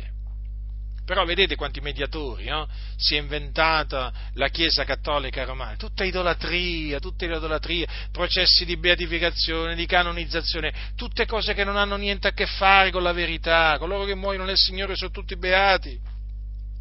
Non hanno bisogno di essere dichiarati beati dopo un processo di beatificazione che dura del tempo e così via. Eh? No, sono tutti beati perché? Perché lo dice la Sacra Scrittura. Eh? Quindi che c'entra la beatificazione? Ma che cosa c'entra la beatificazione con la verità? Non c'entra proprio niente. È scritto beato, dice così. Beati i morti che d'ora innanzi muoiono nel Signore, si dice lo Spirito, essendo che si riposano dalle loro fatiche, poiché le loro opere li seguono, ma se sono già beati, che cosa c'entra questo processo di beatificazione con la verità? Niente! Sono beati i morti che muoiono nel Signore perché vanno con il Signore in cielo nella gloria. Capite, fratelli? La canonizzazione, ma che c'entra la canonizzazione con la verità? Non c'entra niente, la canonizzazione è una menzogna una, tutti coloro che hanno creduto nel Signore Gesù Cristo sono santi, essendo stati santificati dal sangue del patto, mediante lo Spirito di Dio. Sono santi, sì, sulla terra, sono chiamati così, la Bibbia li chiama i santi. E quindi non è che devono prima morire e poi passare processo, il processo della beatificazione e poi quello della colonizzazione per arrivare un giorno a essere dichiarati santi. No, non è così. Sono tutte imposture, diavolerie follie quelle cose lì, illudono le persone, capite? E allora che gli andiamo a dire eh, a questi anni? Ah, rimanete nella Chiesa Cattolica? No, uscite di mezzo a loro e separatevene. Questo è il messaggio quindi da portare a coloro che credono, eh? uscite, uscite, uscite e separatevi naturalmente. Quindi, fratelli nel Signore, qui cioè, eh, c'è poco da fare, eh? Cioè, questi usano tutti questi sofismi, capite? Di tutti i generi, per fare che cosa? Per andare contro la parola dell'Iddio vivente e vero. Vogliono tenersi amici cattolici, tenersi amici il Papa, i cardinali, i vescovi. Eh? Avete capito? Eh? Avete capito il motivo? Vogliono stare amici con i nemici della croce. Io, amico dei nemici della croce, no? Sì, nemici della croce perché la Chiesa Cattolica ha la, ha, ha annullato la croce di Cristo. La parola della croce è stata annullata dalla Chiesa Cattolica romana. Predicano la salvezza per opere, eh? Sulla santificazione, bisogna dire le cose come stanno. È vero che ci sono cattolici che sono contro l'aborto, è vero questo, sì, però hey, nella Chiesa Cattolica Romana ti è permesso di fare tutto praticamente. Eh? eh, bisogna dirle le cose come stanno. Cioè, la dottrina della Chiesa Cattolica Romana, fratelli nel Signore, mena in perdizione, eh? Mena in perdizione. Attenzione, eh? E coloro che incitano le persone a rimanere nella Chiesa Cattolica eh, si rendono corresponsabili, si rendono colpevoli, io ve lo posso assicurare questo, perché vi ho dimostrato brevemente che la dottrina della Chiesa Cattolica Romana è una, un'altra dottrina, è un'altra dottrina, e vi rendete conto? Con tutta questa idolatria, ma ci sono cattolici, i cattolici sono all'inferno perché erano idolatri, e questi dicono no, rimani nella Chiesa Cattolica. Ma quando mai? Allora vedete l'ecumenismo che cosa porta a fare? Poi a rigettare la parola di Dio. Infatti gli ecumenici detestano in particolare queste parole, non vi mettete con gli infedeli, gli increduli, molte Bibbie hanno tradotto increduli, e sono increduli, da cominciare dal, dal cosiddetto Papa, i cardinali sono increduli, sono increduli quelli, non credono nel Signore Gesù Cristo. Se avessero creduto nel Signore Gesù Cristo sarebbero nati di nuovo. Eh? Eh, ma si vede che non sono nati di nuovo. Cosa ci vuole a vederlo? Basta vedere, avere gli occhi per vedere, eh? anche orecchi per sentire, ma perché non lo vedete, non lo sentite? E quelli sono nati di nuovo. E che l'uomo vestito di bianco, lì, il Papa, eh, è nato di nuovo quello? C'è chi dice che è nato di nuovo, eh? pensate un po' voi. Anzi, addirittura dicono pure che è battezzato con lo Spirito Santo. Ma, certo. Cioè, andategli a insegnare a coloro che dicono queste cose cos'è la nuova nascita. Cioè, non sanno nemmeno cos'è la nuova nascita. Non sanno cos'è la nuova nascita. Cioè, ma come si fa a dire che Bergoglio eh, è nato di nuovo? Come si fa? Ma come si fa? Cioè, veramente bisogna, bisogna non conoscere la parola di Dio per fare questa affermazione. Ma quello corre dietro gli idoli muti, ma quello si raccomanda a Maria a Madonna de Guadalupe, a Madonna de Fati, ma quello oh, non manca occasione per raccomandarsi, per pregare una, una Madonna una volta, una Madonna un'altra. Che poi vi ricordo il termine Madonna, loro la chiamano così, no, significa mia signore, quindi figuratevi, la chiamano mia signore. Eh? Ecco, cioè per capire che appunto è la loro dea. Eh? Quindi adora gli idoli, si prostra davanti agli idoli, è un idolatra e dicono che è nato è nato, è nato, di nuovo. Ma la Bibbia dice che se uno in Cristo è una nuova creatura, le cose vecchie sono passate, ecco sono diventate nuove. Ma che è una nuova creatura questa? Ma che è una nuova creatura? Ma dai, su, vergogna, vergogna. Questi veramente insegnano un'altra dottrina, proprio. non hanno capito niente, ma non hanno capito proprio niente, bisogna dire le cose come stanno. Allora, nella Chiesa Cattolica Romana regna l'incredulità, regna l'incredulità, viene incoraggiata l'incredulità. Capite? Viene incoraggiata l'idolatria, viene incoraggiata la superstizione. E insomma, la falsità. Non si può rimanere nella Chiesa Cattolica Romana. Una volta, una volta veramente i pastori, eh, i pastori veramente quando si convertivano le anime, le, le, prime cose che gli dicevano è proprio non andare più a messa, non andare più alle comunioni, non andare più alle cresime, eh, anche se ti invitano, non ci andare più, quello è un tempio di idoli, no, adesso figurati, insegnano il contrario, no, ci devi andare per dare buona testimonianza. Avete capito? Cioè c'è un riavvicinamento tra cattolici e evangelici, ma anche nelle Adi, figuratevi un po' voi, anche nelle Adi, ormai ti fanno andare dappertutto nelle Adi, con il sofisma della buona testimonianza, ma non è per dare buona testimonianza, è per farsi tenersi amici cattolici e non essere perseguitati. Capite? Sono una massa di ipocriti, i pastori nelle Adi sono degli ipocriti persone false, insegnano il falso pure loro, bisogna ammonirli, riprenderli severamente, perché loro preferiscono ubbidire agli uomini anziché a Dio, insegnano falsità di tutti i generi, per compiacere i cattolici romani cosa non sono capaci di fare, sono capaci di chiamare gli idoli opere d'arte ma noi esortiamo, es, dobbiamo, esortare, dobbiamo esortare quelli che si convertono nella Chiesa Cattolica Romana a una delle prime cose, a, a, a distruggere medaglie, medagliette, immagini, immaginette, statue, statuette, statuone, tutto quello di loro proprietà che ha a che fare con l'idolatria, distruggere, portare all'immondezzaio. Questo noi diciamo, questo vuole Dio. Che opere date, non ci interessano né quelle cose, quelle cose sono opere demoniache. Avete capito? Bisogna parlare con franchezza alle anime, bisogna dirgli la verità. Certo, si viene perseguitati nel dire la verità, ma che ci interessa? Cristo è stato perseguitato per aver detto la verità, gli apostoli sono stati perseguitati e anche noi saremo perseguitati.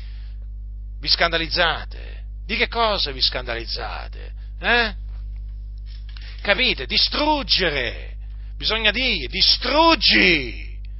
Tutto ciò che ti appartiene che concerne appunto l'idolatria, devi distruggerlo. Questo, crocifissi, via! Prima distruggerli però, prima, eh? non regalarli, distruggerli. Capite? Ecco, allora, eh, vi stavo dicendo, no? ci fu un tempo in cui i pastori dicevano, eh, ti raccomando, eh, fratello, sorella, non andate più eh, alla messa, non partecipate più alla festa patronale, eh? non mangiate più i dolci fatti a Sant'Agata. Adesso ho detto Sant'Agata perché mi è venuta, mi è venuta in mente Sant'Agata, comunque che sia San Gennaro, Sant'Agata, Sant'Antonio, poco cambia. Comunque generalmente fanno delle, dei dolci, no? in onore di questo, di quell'altro santo loro. No? E allora a quel tempo si i pastori dicevano, ti raccomando, eh, perché la Bibbia dice che non dobbiamo mangiare cose eh, sacrificate agli idoli. Adesso queste cose non si dicono più. Adesso addirittura ti mandano loro alle feste patronali. Ma sì, fratello, cosa vuoi che sia? Vai a dare una buona testimonianza se ti invitano. Dove vai a dare buona testimonianza? A mangiare cose sacrificate agli idoli.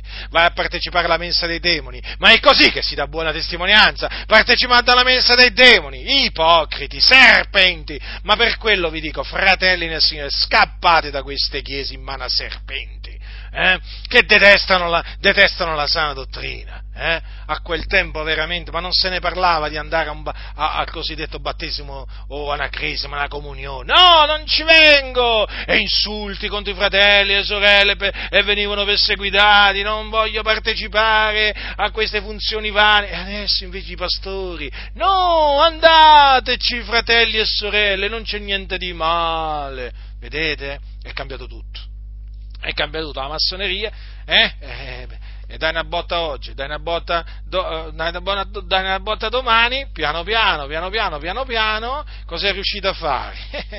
è riuscito a fare quello che si era proposto, no? Portare i cattolici ed evangelici insieme. E infatti adesso dai pulpiti, ma dai pulpiti oggi è vietato, eh, nei, nei pulpiti, nei, dai pulpiti è vietato confutare le eresie di perdizione della Chiesa Cattolica Romana, della maggior parte dei pulpiti.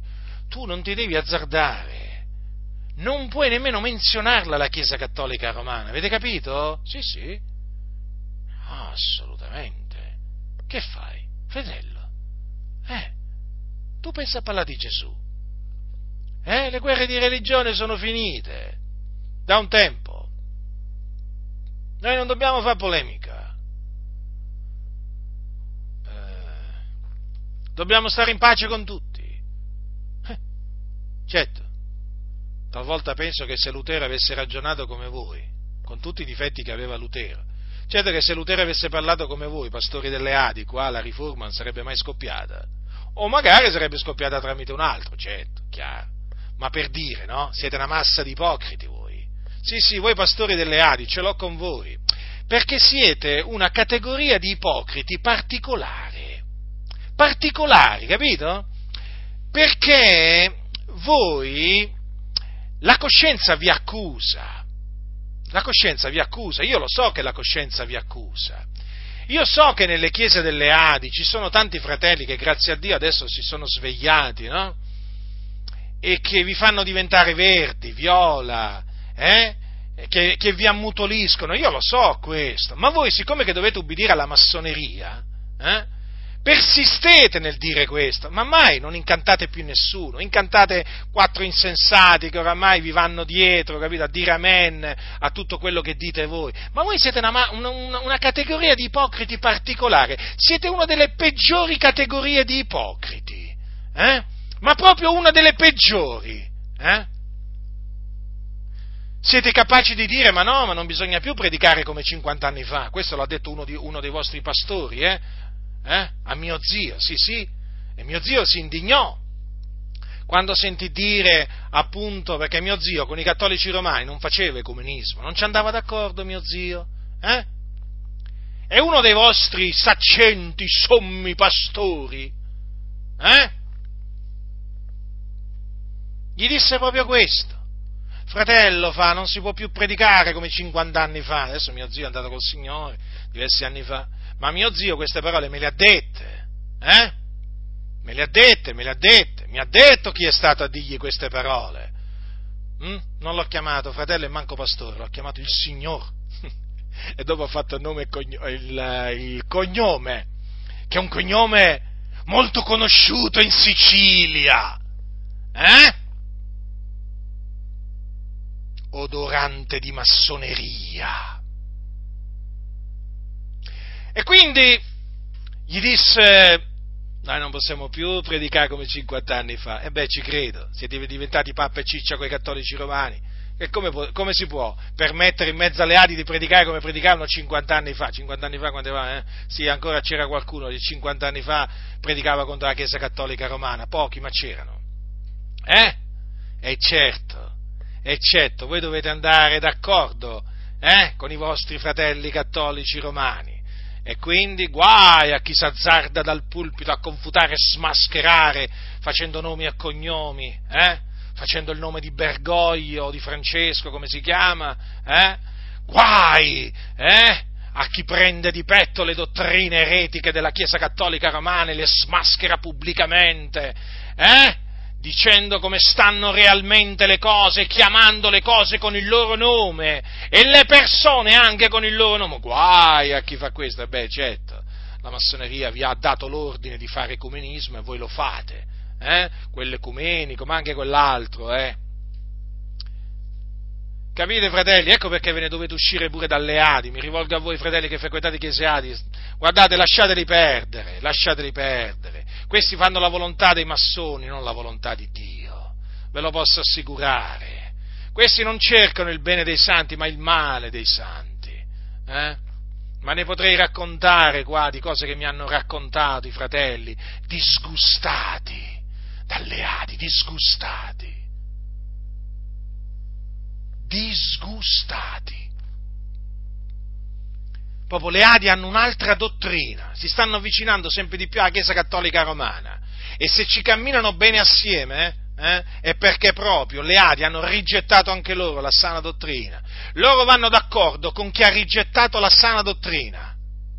Loro non vanno, invece, eh, loro non vanno d'accordo con chi invece la sana dottrina non l'ha rigettata. Eh, riflettete, riflettete eh? con quelli che veramente chiamano le cose con il loro nome, con quelli che si attengono scrupolosamente alla dottrina degli apostoli, loro non vanno d'accordo.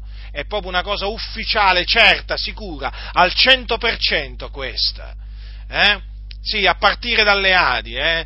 sì, vengono sollecitati, vengono sollecitati i credenti a, a, a, frequentare funzioni cattoliche. Sì, sì, funerali cattolici, per esempio. Ma sì, fratello, cosa vuoi che sia? Tu vai là, fai la presenza. Come fai la presenza? Eh? Come fai la presenza? per quale ragione? Deve fare la presenza in un tempio di idoli. Quale accordo fra il tempio di Dio e gli idoli? Ipocriti! Allora se muore un, satani- un, un, parente di un credente che è un satanista, che va alla funzione dei satanisti. Allora se è buddista, che va alla funzione, eh, eh diciamo, alla funzione funebre dei buddisti. Ma fatemi capire, ipocriti! E che cos'è la funzione cattolica? Dove invocano i morti? Eh? Che cos'è se non è una funzione diabolica? E va a fare la presenza a una funzione diabolica? Eh? Dove si aggirano demoni da tutte le parti? Ipocriti! Per quello, fratelli del Signore, dovete ribellarvi, ribellarvi a livello spirituale, dovete ribellarvi voi che siete nelle Adi. Basta, hanno stancato sti ipocriti, eh, questa gente dal cuore doppio. Eh? Hanno stancato, devono essere smascherati, devono essere confutati pubblicamente, loro per prima, perché hanno portato dei danni enormi, eh? Nella Chiesa dell'Iddio vivente è vero. Sì, questi delle Adi, e i danni si sono riverberati anche fuori dalle Adi purtroppo, con questa dottrina malefica che hanno, che condona tutto, permette tutto, rende lecito tutto e sono arrabbiato, indignato, ma soprattutto è Dio indignato eh? e sta scatenando la sua ira sul capo di questi ipocriti, che non sono altro, eh? che hanno veramente distrutto tutto quello che potevano distruggere in mezzo al campo di Dio. Chi veramente predica la parola di Dio viene cacciato dalle Adi o messo sotto disciplina. Eh?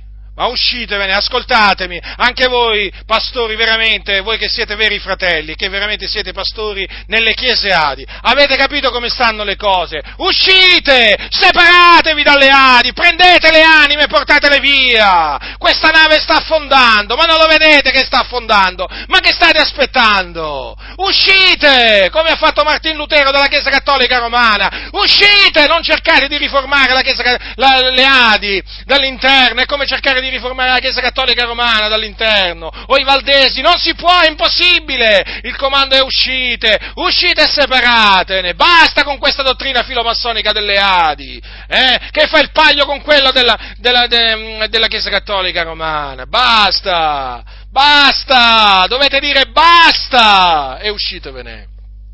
E non vi preoccupate di perdere il vostro stipendio, non vi preoccupate, temete Dio, onorate Dio, il Signore sarà con voi, vi provvederà a tutti i vostri bisogni, provvederà a tutto, ma onorate il Signore, onoratelo, schierandovi dalla parte della verità, contro le menzogne delle Adi, pubblicamente, e sarete veramente, sarete motivo di dare gloria all'Iddio vivente, è vero vero. È ora che usciate, chiese intere dalle Adi, dalla parola della grazia, dai Valdesi, Battisti, Luterani, chiese intere, uscitevene, uscitevene, tornate alla parola di Dio, attenetevi alla parola di Dio, prendete le distanze da questo ambiente masso mafioso, eh, che è l'ambiente evangelico italiano, protestante, controllato dalla massoneria, uscitevene, mettetevi in salvo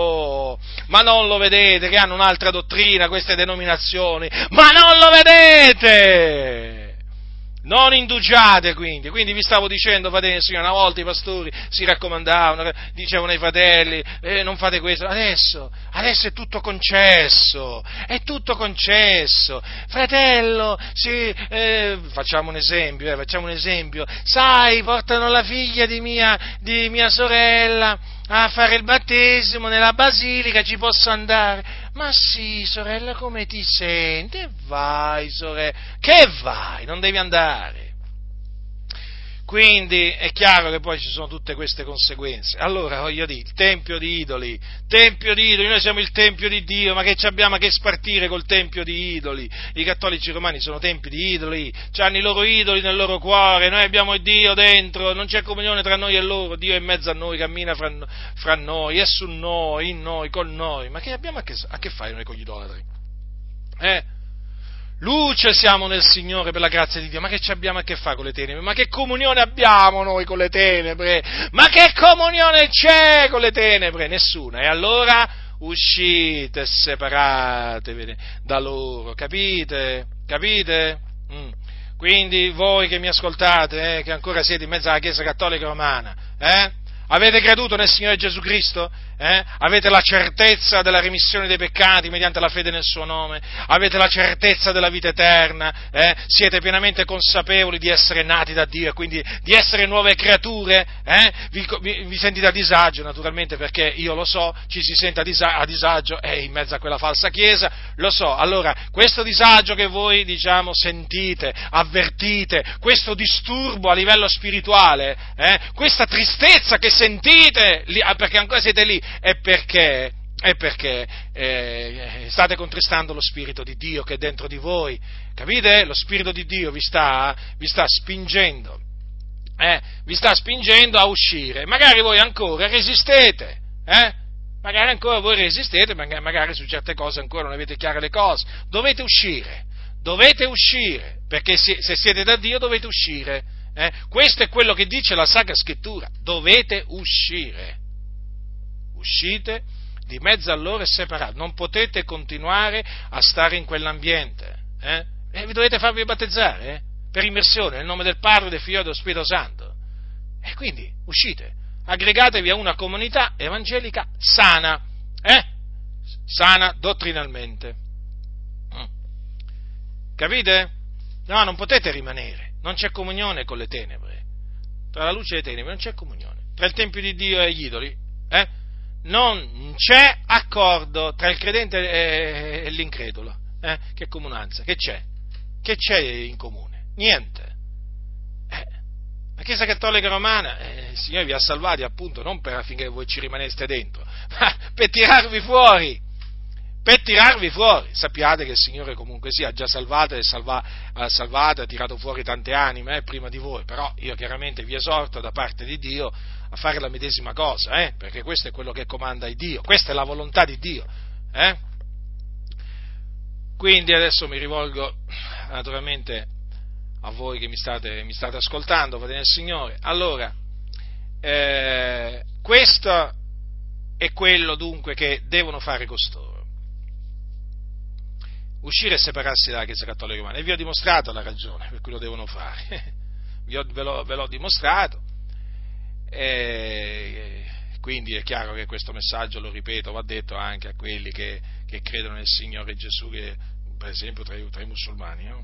Uno crede, uscire, uscire subito dai musulmani. Uno viene visitato no? e subito che deve fare? Uscire, lo Spirito di Dio lo spinge subito a uscire dai buddisti, da, dai taoisti, shintoisti, eh, ma anche, ma anche, in mezzo a queste chiese protestanti, ma il Signore spinge ad uscire adesso ormai, eh? chiese valdesi, battiste, eh, luterane, sì, sì, sì, sì, sì. Ah, qualcuno mi dirà, ma differiscono dalla Chiesa Cattolica? Sì, sì, però oramai sono diventate Sodome e Gomorra, cioè, differiscono in che cosa? Ma differiscono in che cosa? Anzi, in merito all'omosessualità sono peggio queste chiese protestanti che la Chiesa Cattolica Romana, figuratevi, figuratevi. Ormai qui il protestantesimo è diventato Sodome e Gomorra, eh? bisogna uscire, ma anche le chiese pentecostali ormai, ma hanno un'altra dottrina, hanno, altre, hanno un altro sentimento, mm. bisogna uscire anche da là poi alla fine, eh? cioè, eh, chiaramente chi ha creduto nel Signore Gesù, chi, mh, mm, eh, chi, veramente vuole servire Dio, fare la volontà di Dio, credetemi, non può rimanere in queste denominazioni eh, controllate e dirette dalla massoneria, le chiese devono uscire, membri singoli, ma anche chiese intere devono uscire da queste denominazioni, radunarsi, radunarsi eh, diciamo privatamente o anche pubblicamente, però senza mai creare nessuna organizzazione. Hm? Mai creare nessuna organizzazione e senza mai eh, unirsi a un'organizzazione già preesistente. Eh, questa è la volontà di Dio, fratelli. E questa è la volontà di Dio. Ma poi chiaramente i fatti lo attestano, che non è che, vi ripeto, non è solo la Chiesa Cattolica Romana avere una dottrina diversa dagli Apostoli, ma anche queste chiese evangeliche, fratelli. Cioè, i fatti sono così. Io ve l'ho dimostrato tante volte. Ve l'ho dimostrato tante volte. questi contrastano la dottrina degli apostoli, la disprezzano e per questo non la insegnano. L'Apostolo Paolo è uno dei peggiori nemici di queste chiese, lo considerano un nemico, ve lo posso assicurare. Guarda, oltre 3-4 versetti che, che citano di Paolo, ma tutto il resto è come se non esistesse. Non interessa l'Apostolo Paolo, l'Apostolo e dottore dei gentili, non interessa queste chiese massonizzate. Perché? Perché l'Apostolo Paolo non permette a queste chiese di fare la volontà della massoneria. Siccome che queste chiese vogliono fare, eh, portano avanti l'agenda della massoneria, dell'Apostolo Paolo si devono sbarazzare. È molto semplice il discorso. E si sono sbarazzati dell'Apostolo Paolo. Per quello che vi dico, uscite da queste, da queste denominazioni, veramente, uscite e separate. Quindi, fratelli del Signore, per tornare appunto all'argomento della mia, della mia predicazione, questo è quello che va detto ai cattolici romani uscite di mezzo a loro e separate. E naturalmente eh, bisogna, spiegargli, bisogna spiegargli le ragioni per cui il Signore comanda loro di uscire e separarsi. Eh, sono, sono, sono, ragioni dottrinali. Eh, cioè, una Chiesa che ha una dottrina falsa, eh, chiaramente eh, non può essere da noi incoraggiata in nessuna, in nessuna maniera. Eh, in nessuna maniera.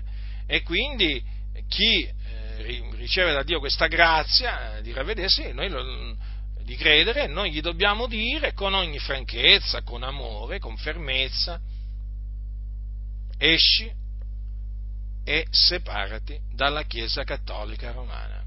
Lo so, è un messaggio questo che è eh, molto detestato in ambiente evangelico oggi, lo so, lo so, me ne rendo pienamente conto, d'altronde vi ho dimostrato che sono più o meno tutti quanti dati all'ecumenismo, però questa è la verità, io non mi vergogno della verità, hm?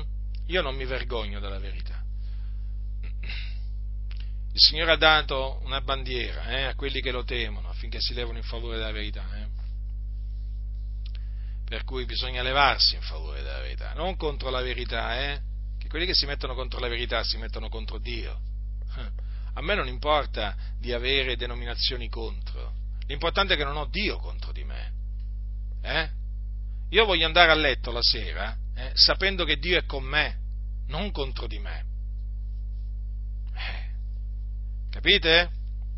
Molti invece vivono, vivono pensando di avere il favore di Dio, ma Dio è contro di loro, la faccia di Dio è contro di loro, perché insegnano una dottrina diversa insegnano contro la parola di Dio. Ma poi comunque mi sono accorto di una cosa, vi voglio dire pure questo, ho avvertito quando parlano, si avverte quando parlano costoro, a parte il fatto che sono privi di autorità, dell'autorità che viene da Dio, quindi parlano senza autorità, ma c'è un'altra cosa, che sono agitati, vedo agitazione, sì, sono agitati. E sono anche, non solo tesi, ma anche in faccia, hanno una faccia buia, tenebrosa. Perché loro si stanno mettendo contro, si sono messi contro lo Spirito di Dio. Si sono messi contro Dio. Capite? E quindi la benedizione di Dio non è con loro. Dio non è con loro, ma è contro di loro. Ed è per questo che li vedete agitati e tenebrosi. Sappiatelo questo, perché sono dei ribelli. Sono dei ribelli. Anche quando ridono, ma non ridono di una... Mm, vabbè, a parte il fatto che ridono per stupidaggini, gente che buffoneggia. Ma anche quando ridono, quella non è la gioia del Signore, è una gioia falsa. Non hanno la gioia vera, perché la gioia vera ce l'hanno solo quelli che ubbidiscono a Dio e loro sono disubbidienti, ribelli, corrotti. E quindi voi lo avvertite a livello spirituale, sono persone infelici, agitate, non hanno pace, infatti non c'è pace per i ribelli, per gli empi non c'è pace. Non sono tranquilli. Capite? Non sono tranquilli. Ed è la dimostrazione, la dimostrazione che loro stanno andando contro lo Spirito di Dio. È proprio così. Quindi, dire la verità, sempre la verità, solo la verità, e difenderla, è sotto attacco. E oggigiorno, eh, ve l'ho detto, non sopportano la sana dottrina, dicono, ah, possono rimanere nella Chiesa Cattolica. No, invece non possono rimanere, devono uscirsene e separarsi dalla Chiesa Cattolica Romana. Questo è quello che dice la Sacra Scrittura, fratelli del Signore. Eh? Quindi, chi ha orecchi da udire, ascolti ciò che lo Spirito dice alle Chiese. La grazia del Signore nostro Gesù Cristo sia con tutti coloro che lo amano con purità incorrotta.